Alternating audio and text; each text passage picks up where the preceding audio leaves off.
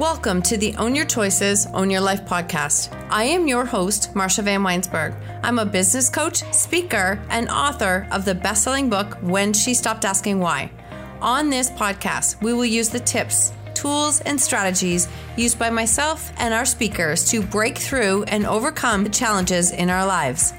When we take radical responsibility of our choices, create boundaries, grow our courage, and practice self care and letting go of what isn't ours to control, we can completely change our stories. When we take full ownership of our stories, we take back our personal power, and this allows us to impact, serve, and support others by showing them that they are not alone and helping them find freedom from their stories. When you own your choices, you truly own your life. Let's dive in.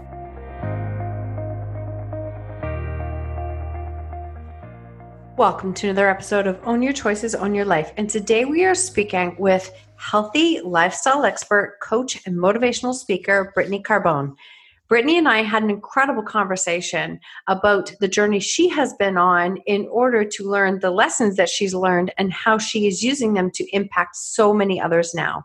She really dives into the importance of non negotiable self care and pushing people to their highest potential. She urges everyone to place their health and wellness at the top of their priority list and give themselves the opportunity to experience each day with a clear mind and fit body.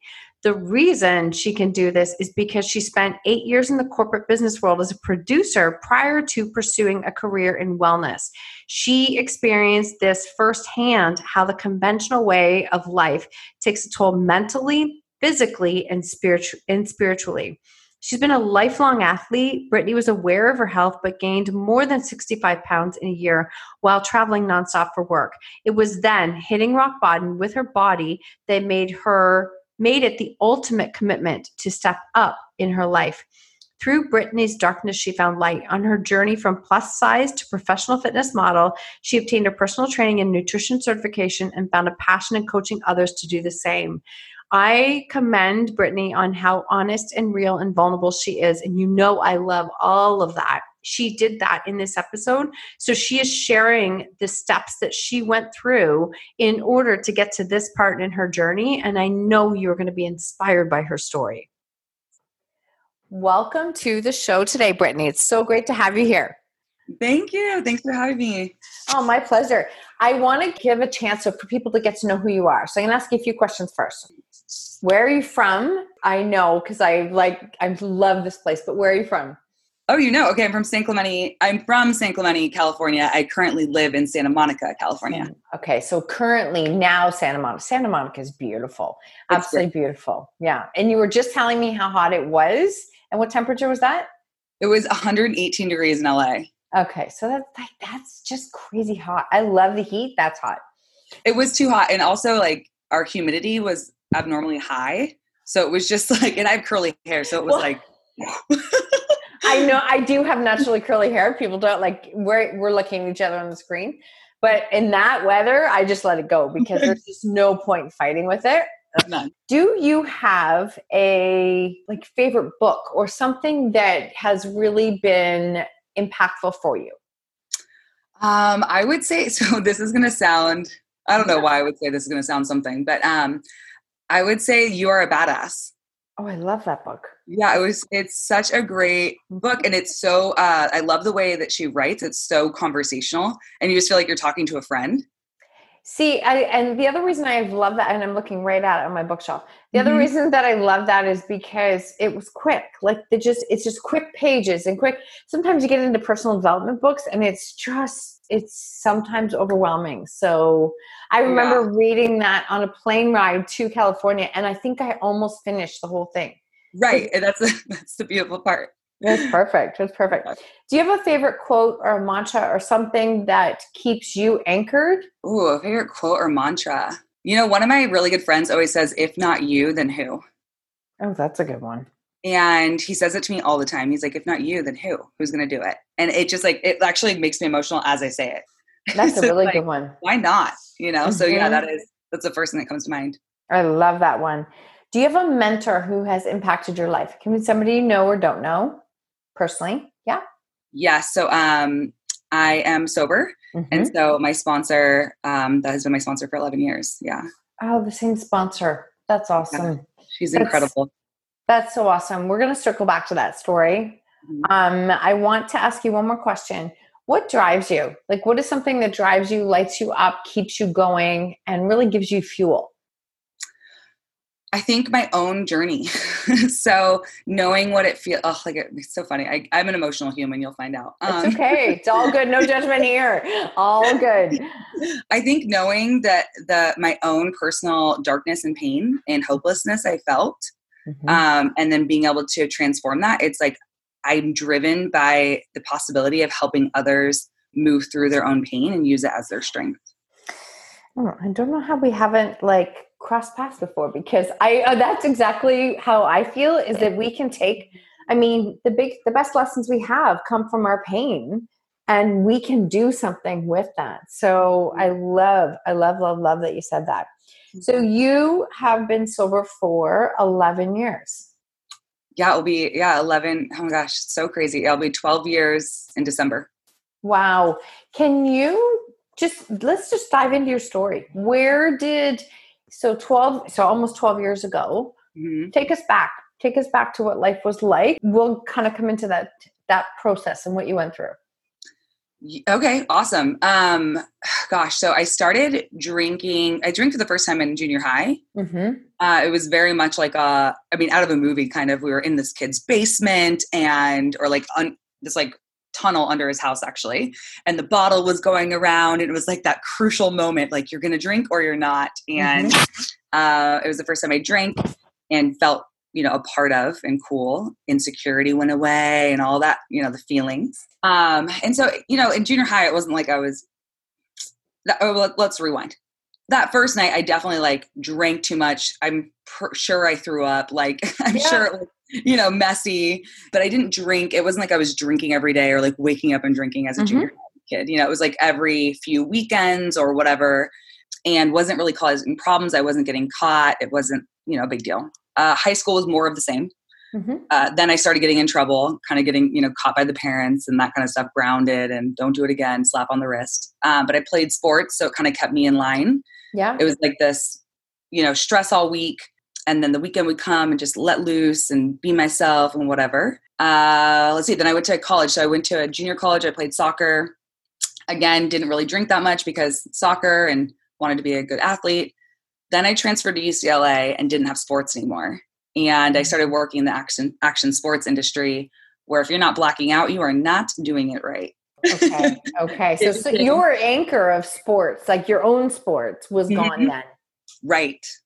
I know I'm like speeding through it, but it's it's just so much of the same, just so mm-hmm. much of mm-hmm. like stressing and then blackout drinking, stressing, try to be perfect, blackout drinking. Like it was just so the same thing over and over. Absolutely. Um, and then you just said like how do you remember at what point you went, okay, mm-hmm. this is not what I want to do anymore? You know, it, it was really in college. I noticed that even if I quote unquote didn't do anything wrong, mm-hmm. when I would black out, because I blacked out a lot, like mostly, I would say almost every time I drank, I blacked out. Mm-hmm. Uh, and I don't mean like I kind of remembered, like I would remember nothing. There would be a point in the night.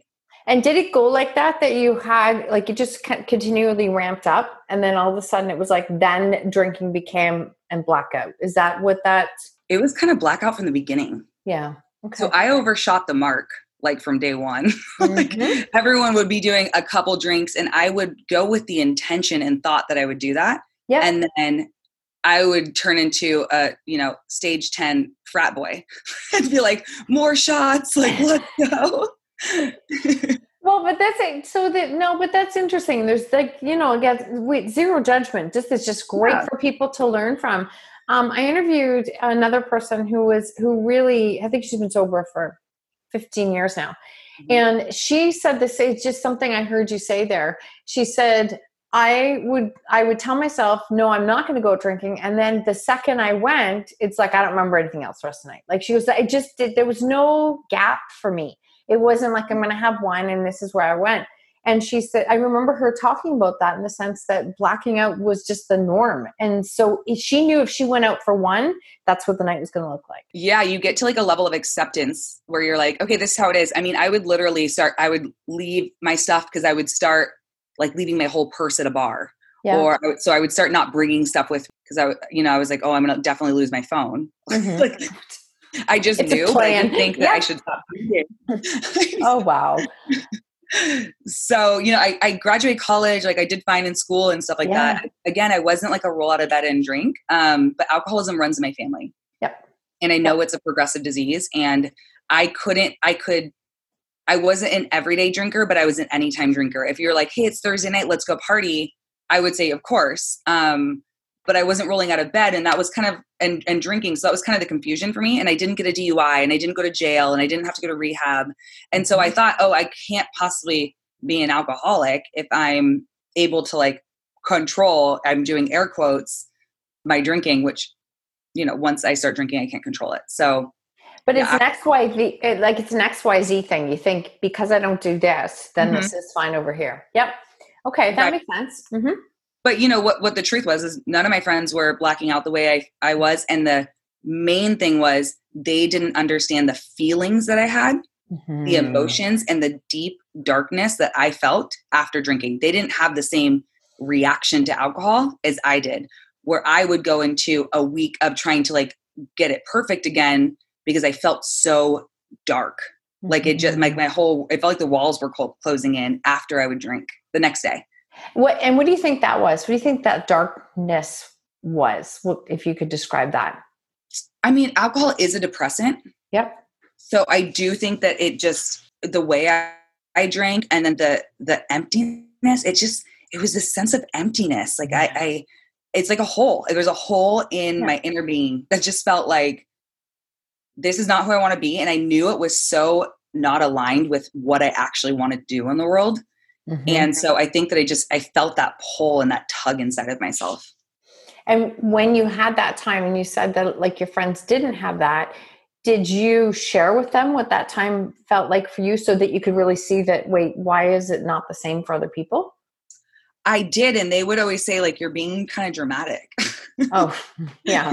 Well, young, you know, I it totally that doesn't surprise me at all. Right. I mean, I was 22 when I got sober. Yeah. So we're talking 20. I'm talking about my emotions at 20 and 21, and they're looking at me like I've got eight heads.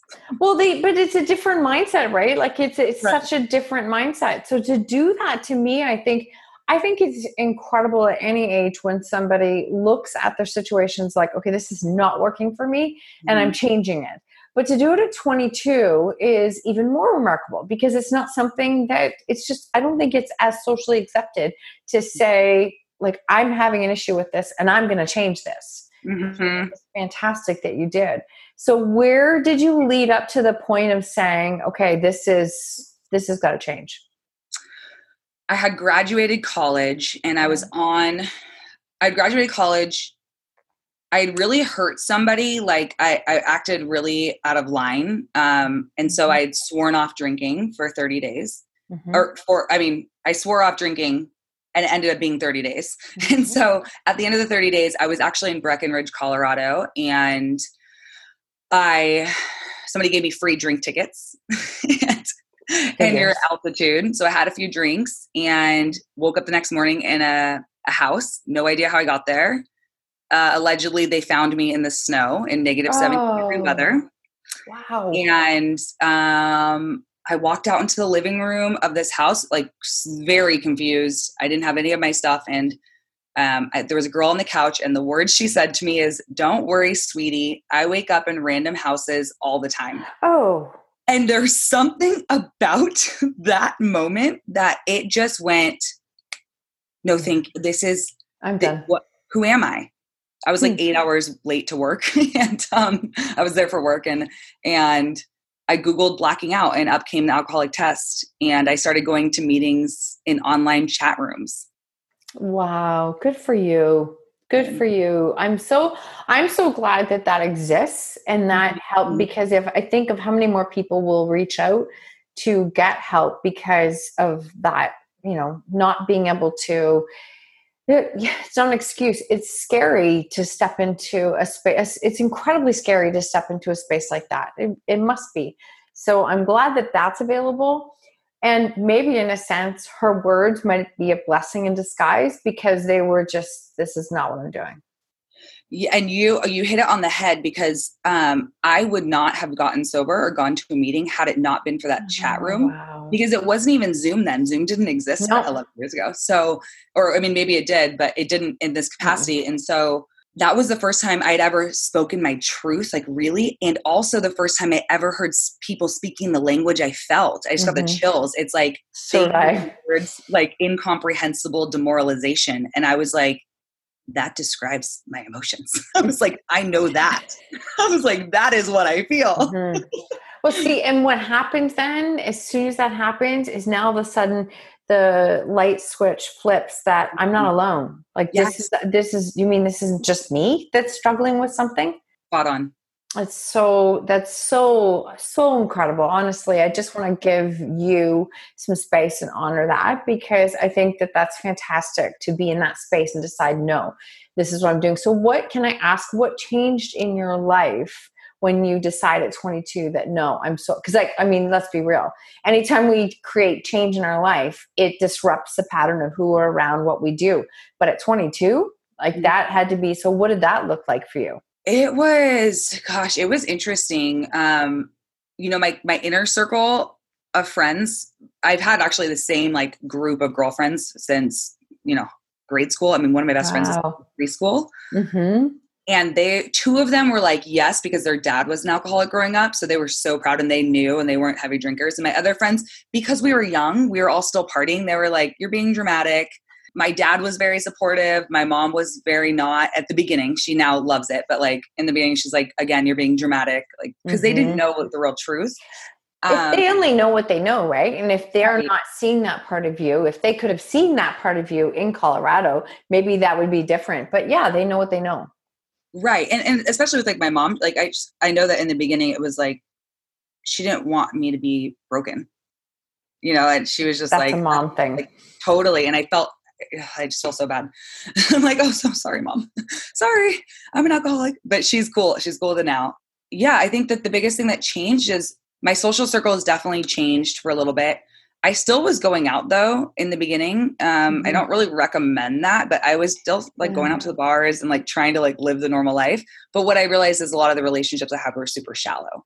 Mm-hmm. And so I had to start, you know, creating different relationships and and getting off of the online meetings and going to in-person meetings mm-hmm. about a month and a half in is uh, when I started to like build a, a sober tribe and like start you. to actually, you know, be with people. Good for you. That's I just think that's fantastic. You um when you went there, so did you then start to create change with your health? I know that you know you were in all this all this sports and teams and everything, and all of a sudden now you create change. So what what came back into your life because of that? Well, I'm like I sound like a an interesting story here. Okay, so what had happened was mm-hmm. so um, when I was in in middle school and high school and college, I really struggled with binge eating. Dabbled in bulimia, attempted anorexia, like was really trying to catch anorexia. It didn't work out for me. Um, I don't joke about that, but you know what I'm saying. It's like, yeah, I know exactly what you're saying. Yeah, I, like, I really yeah, tried. Yeah. and um and so a lot of the drinking was to mask the body image issues and to like break me free of the bondage of my brain. Yeah. and so when i let go of the drinking we had the eating disorder and in the beginning i really did do the whole like health kick and try to eat healthier and go to the gym and all that. And then what happened is i started traveling for work again and i was on the road expense accounts not going to meetings having not having the spiritual solution and returning to food. And mm-hmm. so I actually gained 65 pounds, I think 70 pounds actually, in my the second, I think it was the second year of sobriety. Okay. Uh, and so then now the addiction turned into that. Mm-hmm. And yeah, so we went we went there and then go down that hole and and it's but it's one layer and one layer right until we actually get to the roots of the issue it doesn't it's just and you're not alone there that's like that's not even like not at all. So we have what we think is the issue and then we start to realize that wait no that's the mask and this is the issue mm-hmm. and then we have to start to find ways to work through that. So i mean i appreciate you i love people who are vulnerable and real and honest and i think this is fantastic. So i really thank you for sharing with us because i think it's what you said is so spot on and important for people to know that those are the layers that that can happen mm-hmm. so now all of a sudden you are in a spot where you've gained 65 70 pounds your body has changed a lot and you know what i mean weight gain happens things happen to all of us but if you can recognize that one was being replaced with the other that no now we still have an issue we still have to work through so then what did you do so then it was just about applying the same principles with food mm-hmm. that I mm-hmm. did with alcohol, which food's a little trickier, a little bit trickier because you have to eat. So yeah. you can't alcohol, you just abstain. you mm-hmm. just don't drink alcohol. With food, it's like uh, what my my sponsor said. It's like a alcoholism is like putting a tiger in a cage and locking the cage. Uh, eating disorder yeah. is like taking the lion or the tiger out of the cage, walking it around three times a day, and putting it back in the cage. Oh, now I have goosebumps. That is right? quite the analogy. It is That's- so real. To go to work on the spirituality for me, lot, all of this stuff is about spiritual connection with the higher power, universe mm-hmm. source, whatever you want to call it, and and filling that hole. Because what I what I realized is that that hole and that darkness I felt was just not having connection to something bigger than me. Mm-hmm. Whatever that is, whatever, whatever that. Yep, exactly. Whatever that is.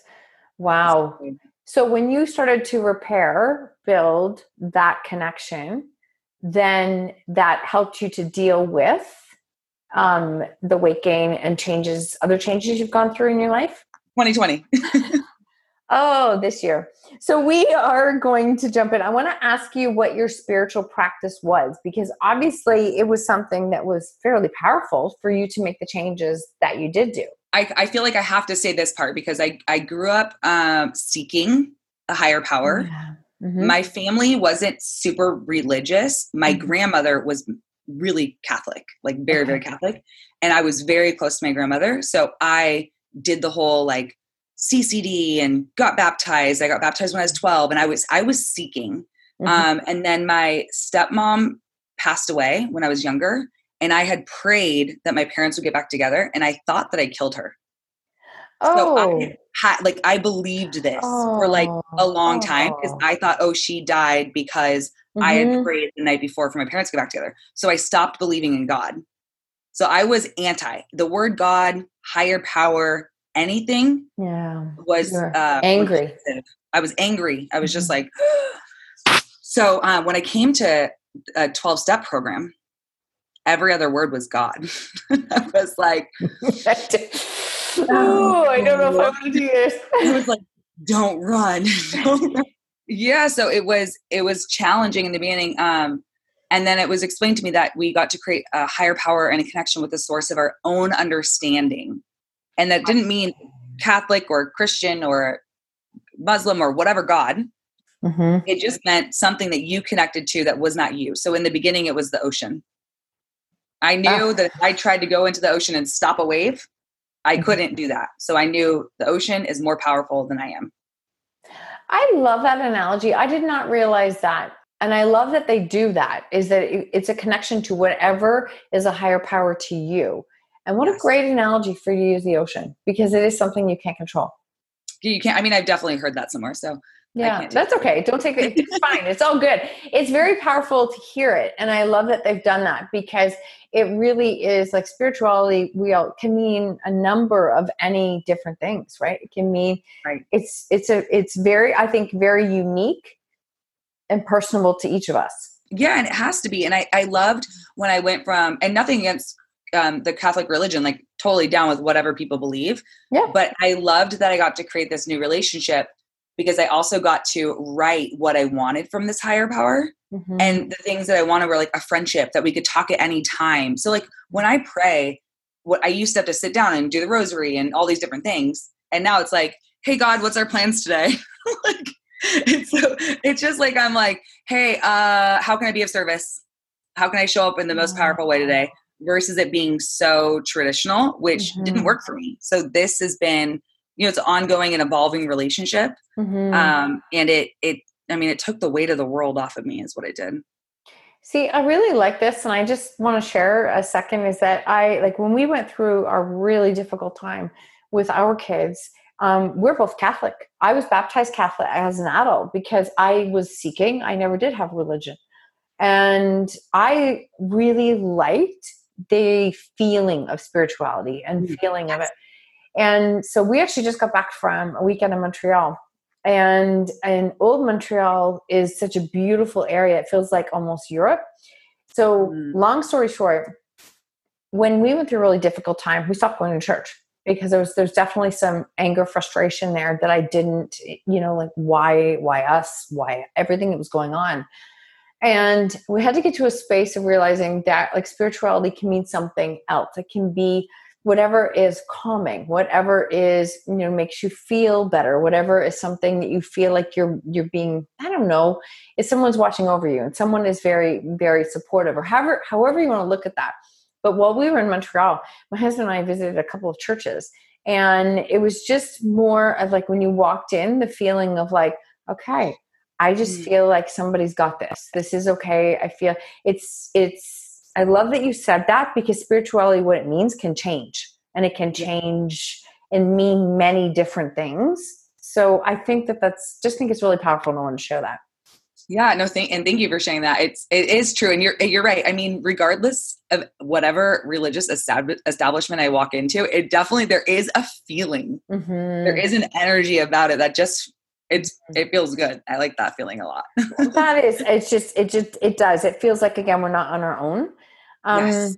When you started to then put your spiritual practice back into like whatever was you were building for yourself, is that when you felt like you were in a space of I think I've got this now. I think not that I've got it, but I feel like I'm in a better space of handling the you know um, any addiction issues or the alcohol or the, is that do you feel like was the missing link for you oh, definitely again like back to that deep darkness i felt i really truly believe that that that hole it's like they'll say in, in 12 step programs or a lot of people say just in general like that it's a god-sized hole or a mm. source-sized hole or energy-sized hole and i was looking for you know it could be anything it could be alcohol, it could be drugs, it mm-hmm. could be men, it could be food, it could be gambling, shopping, spending. Yeah, you name it. I mean, seriously, in all honesty, if you just put whatever your addiction is and 12 step next to it, a program will show up.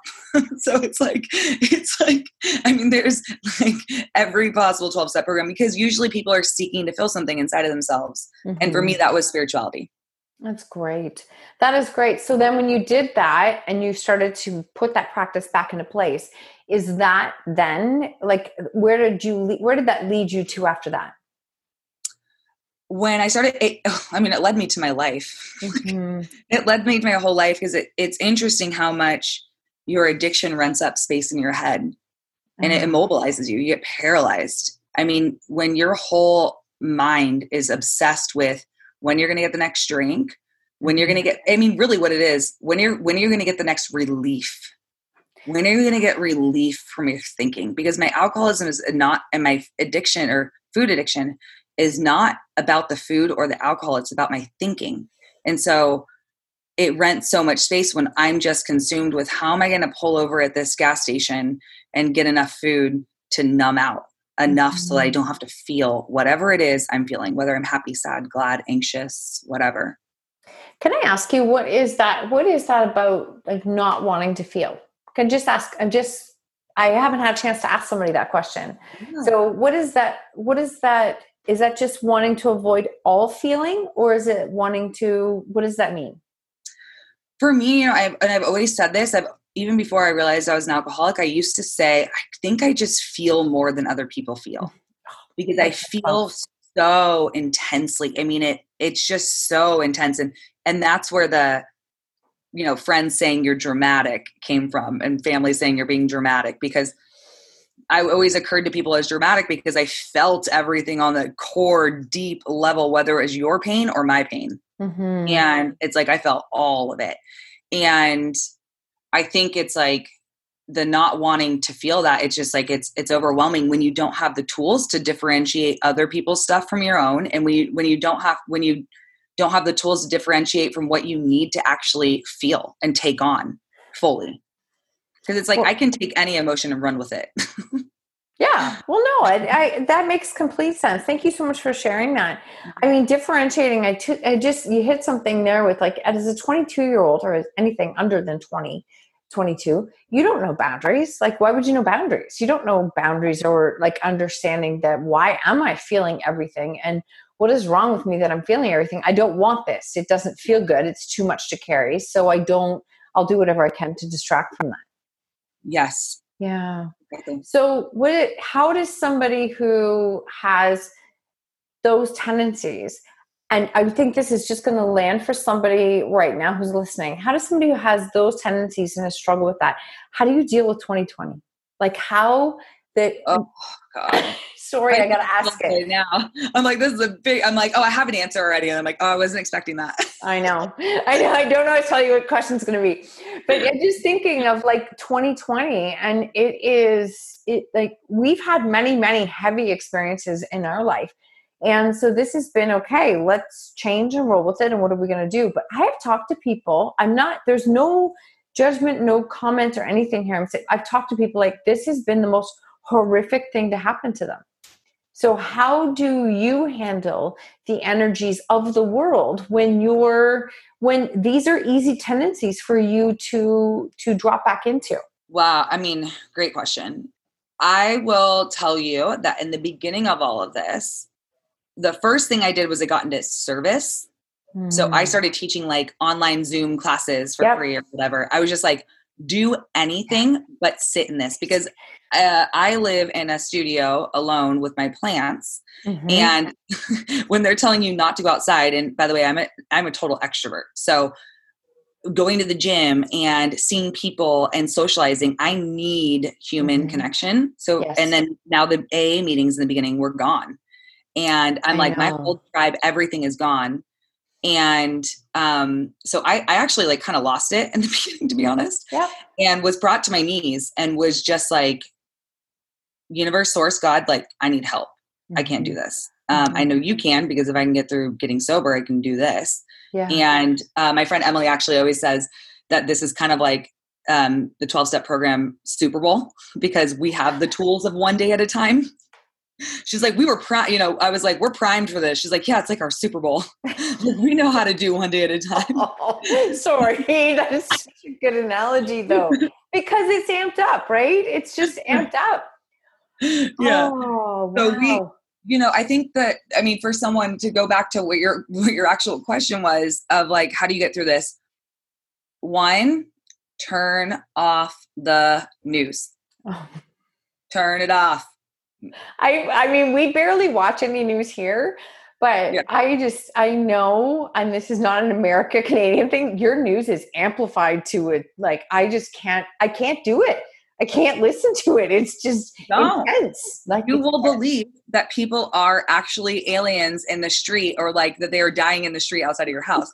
Because there was a day when I walked outside, I was doing an Instagram story, and I was like, people aren't dying in the street. Like I'm, I'm shocked.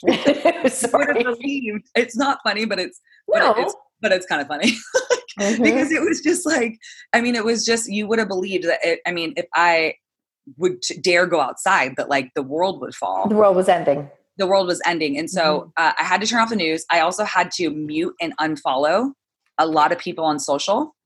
I'm a huge advocate. I tell people all the time, at least mute the people that you don't want to see you don't have to unfollow everyone, but if you yeah. need a break from seeing someone's story or when people are fear mongering, mm-hmm. go ahead and mute it. Like just so I 100%. and then I started following more puppy accounts. like, oh, the like dogs were awesome. Like dogs videos. I have the like they pop up on my my husband will joke, go to my like the explorer page on my Instagram. He's like, What are you watching? I'm like dog videos. Why? Why are you not watching dog videos? Like it's, it's Mine's like dog videos, baby Yoda, and fitness. Oh. baby Yoda is awesome.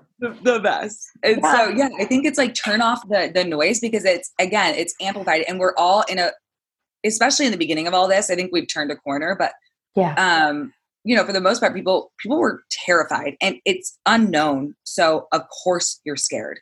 Mm-hmm. And so, and then we have everything on the um, media, and then every question that you're getting from people, and and every conversation that you're having with anyone, it's like, "How are you? Are you okay?" And then there's food missing from the grocery stores, and it's just like pandemonium and mm-hmm. insanity. And how could you not be scared? So I think it's like uh, journaling and deciphering like what's real right now. So a big mm-hmm. one I do is like I put my feet on the ground and I literally say right here, right now, outside or out loud. So it's like, where am I? My feet right now are in my super cute little studio in Santa Monica. I am mm-hmm. absolutely safe. I have a food, I have fridge in my or food in my refrigerator. Mm-hmm. Uh, I'm good. I'm just doing a podcast. Nothing serious is going on right now. I love that. I love the the journal prompt. You just gave me a journal prompt, like like right here, right now. Like what's real right now? What is real? Because we can get stuck in. I don't know how many times, and I say it to people, so I still need to remind myself. Mm-hmm. They'll say something like, "But is that is that a story or is that real?" And it's like it's not real. It's not real. But boy is it a good story. Like we can we can really get ourselves ramped up over something that's a story. And before we know it this thing is completely taken over. And it's like it's not even real. I mean we had the riots here in in santa monica. Oh i saw i saw that. And it was i mean it that I will tell you, like, there was a moment where I mean, I was ready to buy a million guns and bunker down because you get really, I mean, it's scary when it's in your backyard. I don't, and this is the thing. I mean, again, we've watched on the news. Like, this is mm-hmm. another whole area. This, I don't want to take you and sway you. Yeah, not right. You is what I'm trying to say. Yes. But it's, but to live in that mm-hmm. chaos and see those riots would be very scary. Like, that would be really scary yeah it's scary i mean it was just like everything on top of each other and and yeah. the the beautiful part is to be able to like go okay it's like it's like i'm just going to do today. I'm just going to do mm-hmm. today. Like what am i going to do today? And how are we today? You know? Because yeah. i mean it got it was weird for a while there. Well i'm glad you're safe and i appreciate you sharing that because that i just know that even from here everything just kept piling on each other. So like everything was mm-hmm. piling on and piling on. And you know even even when we get into talking about covid like it's it's i don't know how many people right now with the news are like oh my god the second wave the second wave. My girlfriend's a family doctor and she's like okay we don't even need to worry about the second wave because that's like next year. Right. and she's like just stop stop. It's not even now. Like it's not even now. So it's just really again reminder like what is right now? What can i control right now? Yes. and how can i create this change? What is my next step? Like, what is mm-hmm. my next step? And I can even feel myself calmer just by talking right. in that tone as opposed to like, oh my gosh, what's happening? Right. And yeah. So you probably, I don't know if you, I, I really, again, I appreciate you saying that, but definitely had to keep certain people out of my circle bubble, whatever you want to call that, certain energies, certain, you know, I said I was out for a walk with my dog and and I got off the sidewalk because there was a couple coming towards me. Like we just kind of respect each other's space.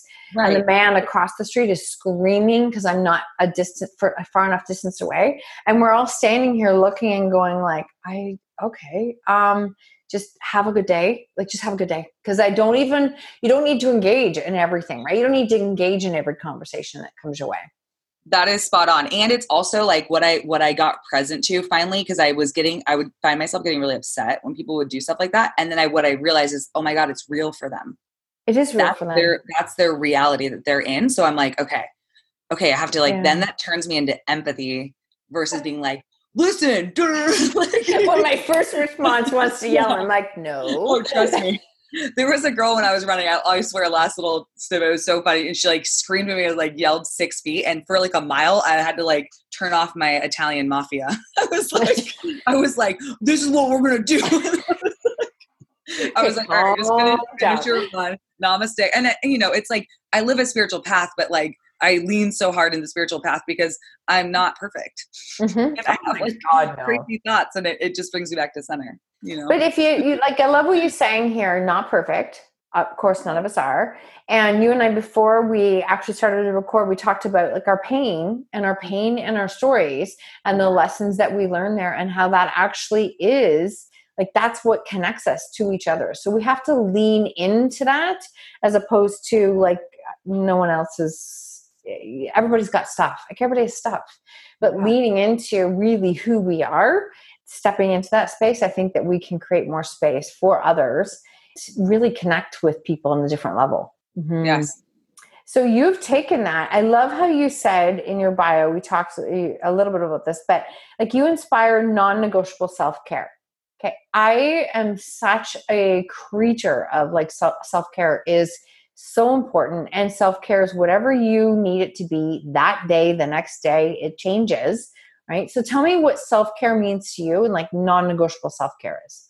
This all came up because I used to be the queen of busy. I thought the busier I am, the more important I am. Hmm. So I wore busy like a badge of honor. Badge. I'm like, I'm busy and I have so much going on, and like, look how important I am. Mm-hmm. and so I can't possibly stop and like eat eat a, a meal that's you know good for me. I need to do everything on the go and blah blah blah. So I had a whole story about how great it was to be busy and how important I would look because a lot of my stuff was about image. And so um, my sponsor again so much of what i've learned is from my mentors and my sponsor and uh, she said you know you're going to practice non-negotiable self-care and i was like well what does that even mean what is non-negotiable self-care and it's like taking care of yourself on a basic level mm-hmm. sleep eating nutrient dense food moving your body meditating and that doesn't mean like i like to clarify meditating because i used to think it meant oh i have to be gandhi and be on the top of a spiritual mountaintop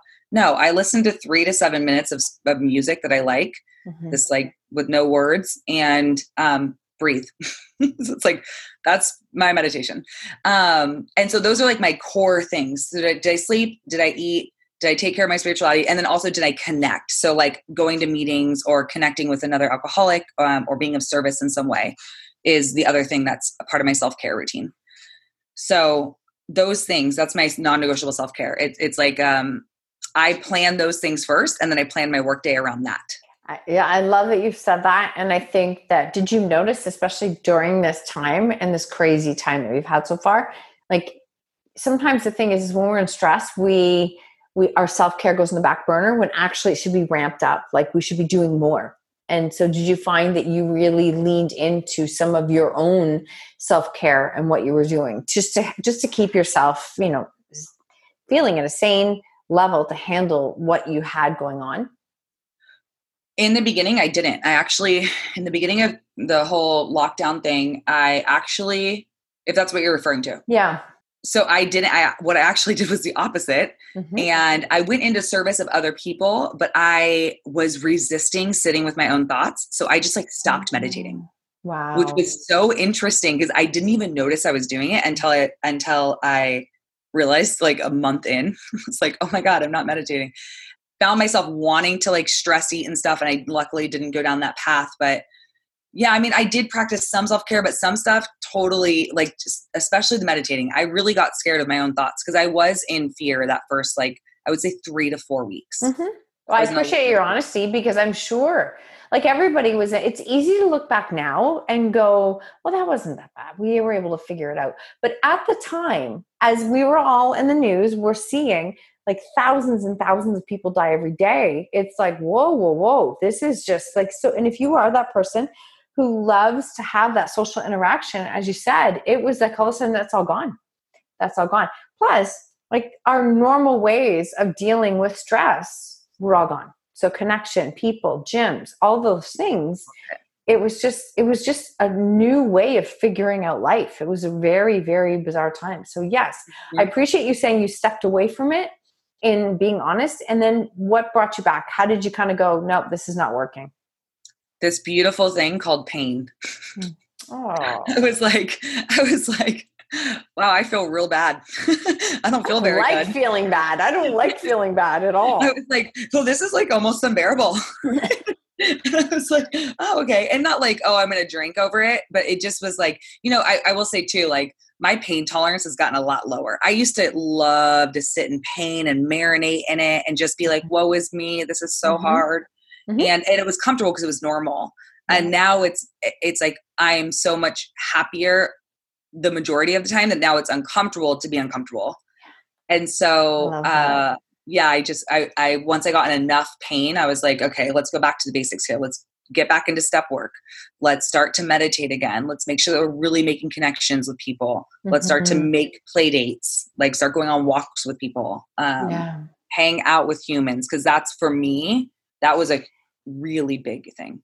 You have to know what you need and that's great. Like you do have to know what you need. I know that we couldn't get everything that we needed but you have to know what you need and if that's what helps you whereas i i need some alone time. Like i need some alone time and quiet time to recharge and mm-hmm. so i we have to know what that is and then give that to ourselves. Right. Yeah spot on. And i yeah. and don't get me wrong i definitely need my alone time. I just think that i had such an amount of alone time i was like, it's like it's a lot, isn't it? yeah. I was like, all right, I'm, done with this. that was enough.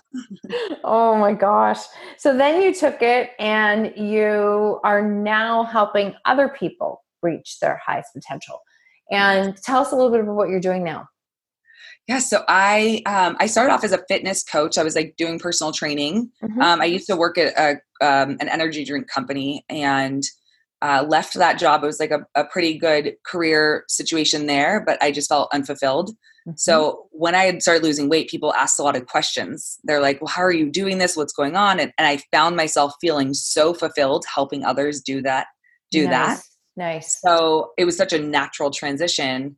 Um, but I went into personal training because I wasn't really ready, didn't know that I could really emotionally hold space or coach people. Mm-hmm. And that kind of um, morphed into this fitness, nutrition, and then mindset coaching. And now it's like mindset coaching with a little bit of fitness and nutrition. I, I love it.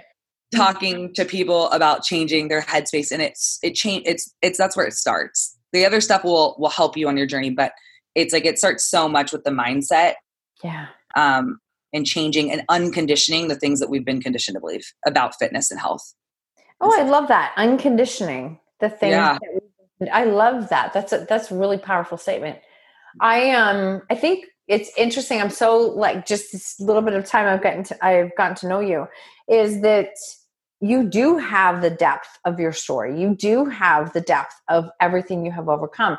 So it only makes sense that you're going to coach people on like the depth of how they create change the fitness it's kind of the extra like it's the mm-hmm. extra but it's not the depth right and so right. that's what it's i think it's you would have been in a position of being unfulfilled again because that's not you you wanted more you right wanted more.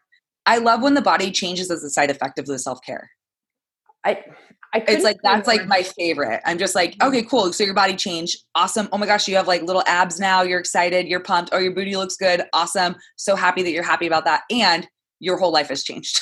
like it's like, and that's the most exciting part. I love that. I love that. You know, there are times when I start with a client and I will say to them, okay, let's just focus on like what brings you joy. Mm-hmm. Because uh, then I want to know, like, are you actually putting those things into your day?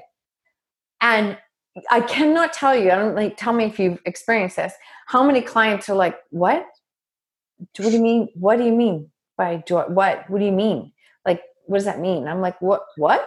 Like it's just this whole thing. I don't think that people stop to think about what makes them feel good. Like is that seem Is that something that you come across? I'm laughing so hard about this because my uh, last coaching, like group coaching call, we scheduled out the days. Like mm-hmm. we talked about scheduling your day. Yeah. About scheduling in time to do what you like to do. And yeah. everyone was like, I don't know. I don't know what I like to do. I, am serious. Like I, I can't even tell you how many times I see this. I think I was there too. So I'm not judging any of that. That's just I was I was there too.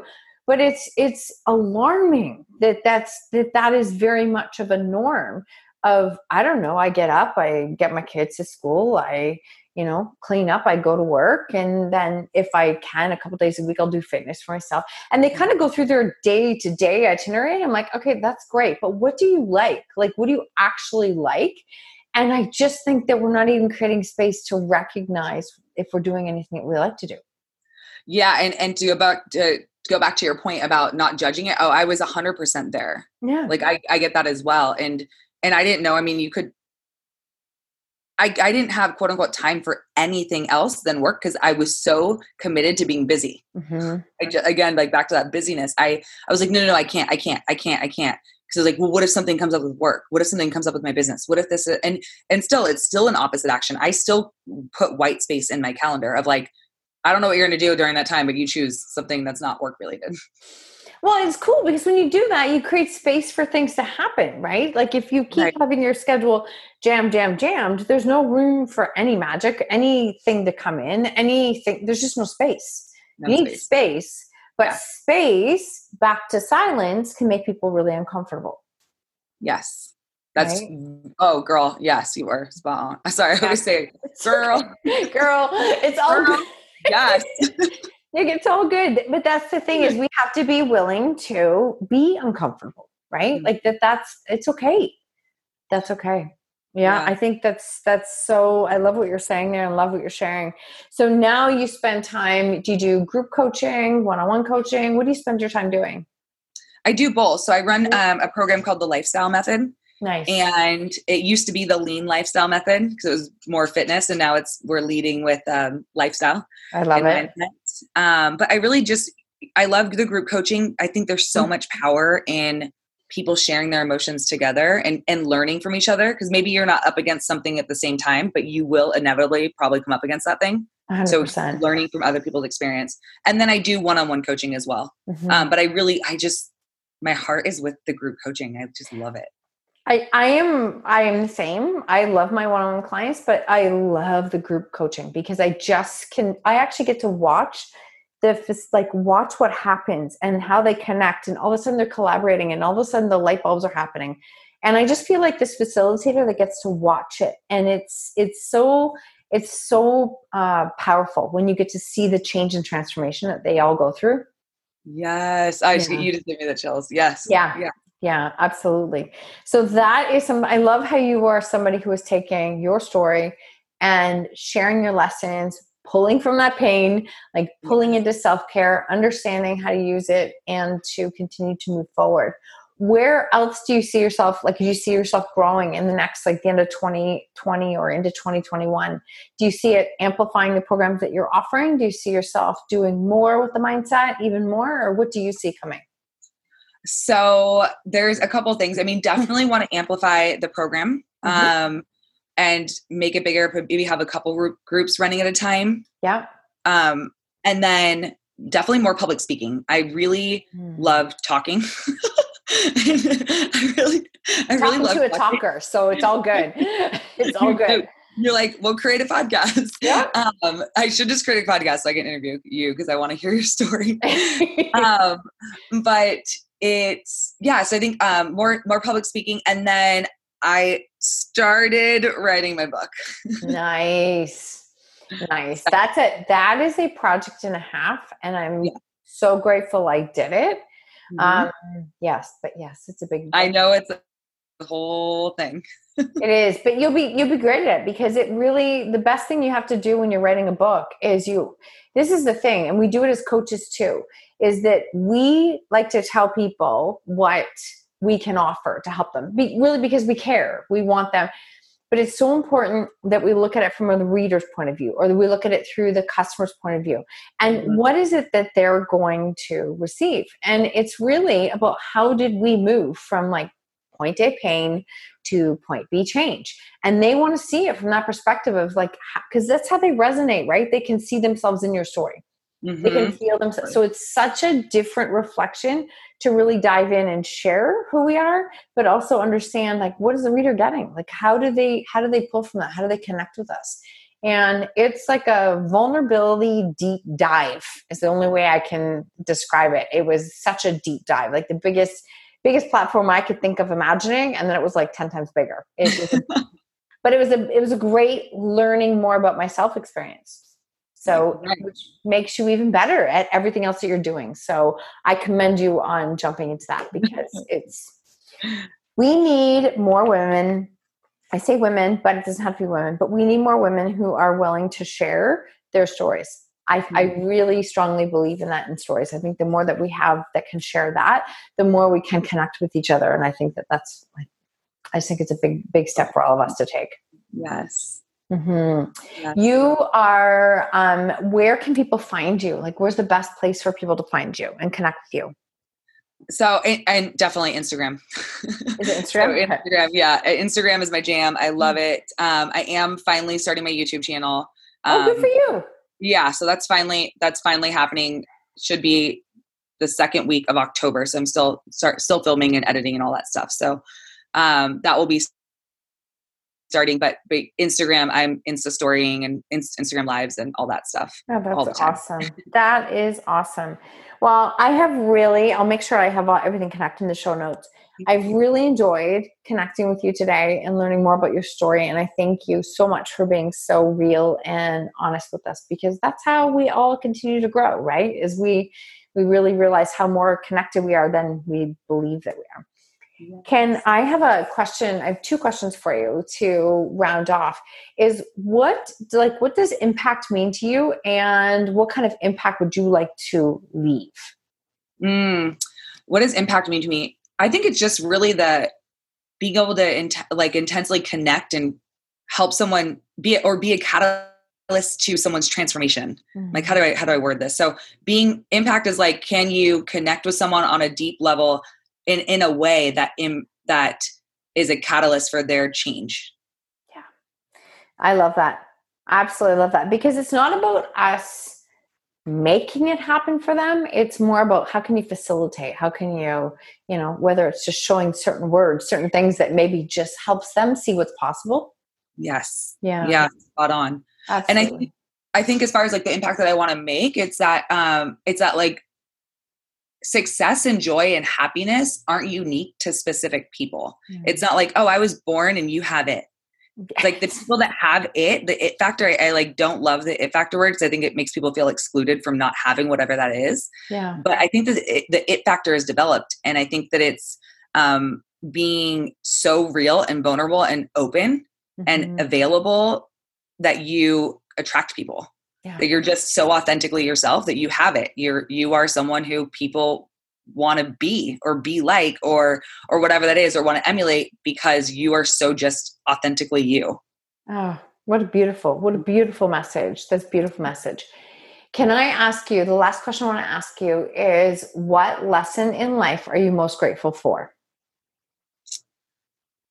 oh gosh. I mean mm. seriously all of them. I think at the root of all of them oh god i'm like there's got to be a tear that comes out in this whole thing. That the biggest lesson it, it's really a culmination of everything and at the base of it all is that i am so it's okay for me to be me. Oh. it is okay. Like it's i'm allowed to and if people don't like it that's okay and doesn't make me any less. No i'm allowed to be me I love, I have goosebumps from that. I really, really love that. Like, it's okay for me to be me. And mm-hmm. it's okay if people don't like it. It's okay if, like, they don't, there's nothing wrong with them if they don't like it. Mm-hmm. It's just not, not something you have to get, you know, don't have to consume, don't have to get in trouble with, don't have to fight with. It's just, it doesn't matter.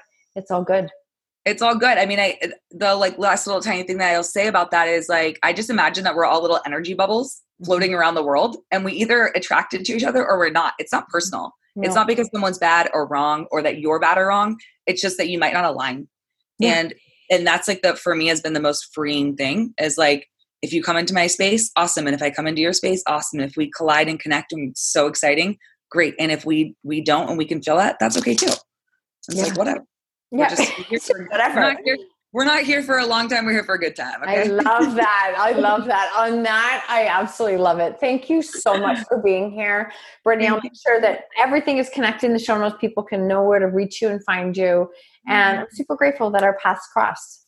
The same. And thank you so much. It's been an honor to be on your podcast. Oh, my pleasure. My pleasure. Thank you for being real and sharing your story. Of course. Thank you so much for tuning in to the Own Your Choices, Own Your Life podcast. If you love this episode, please submit a rating and review on iTunes and please share it with someone you think could benefit from hearing this message or this podcast.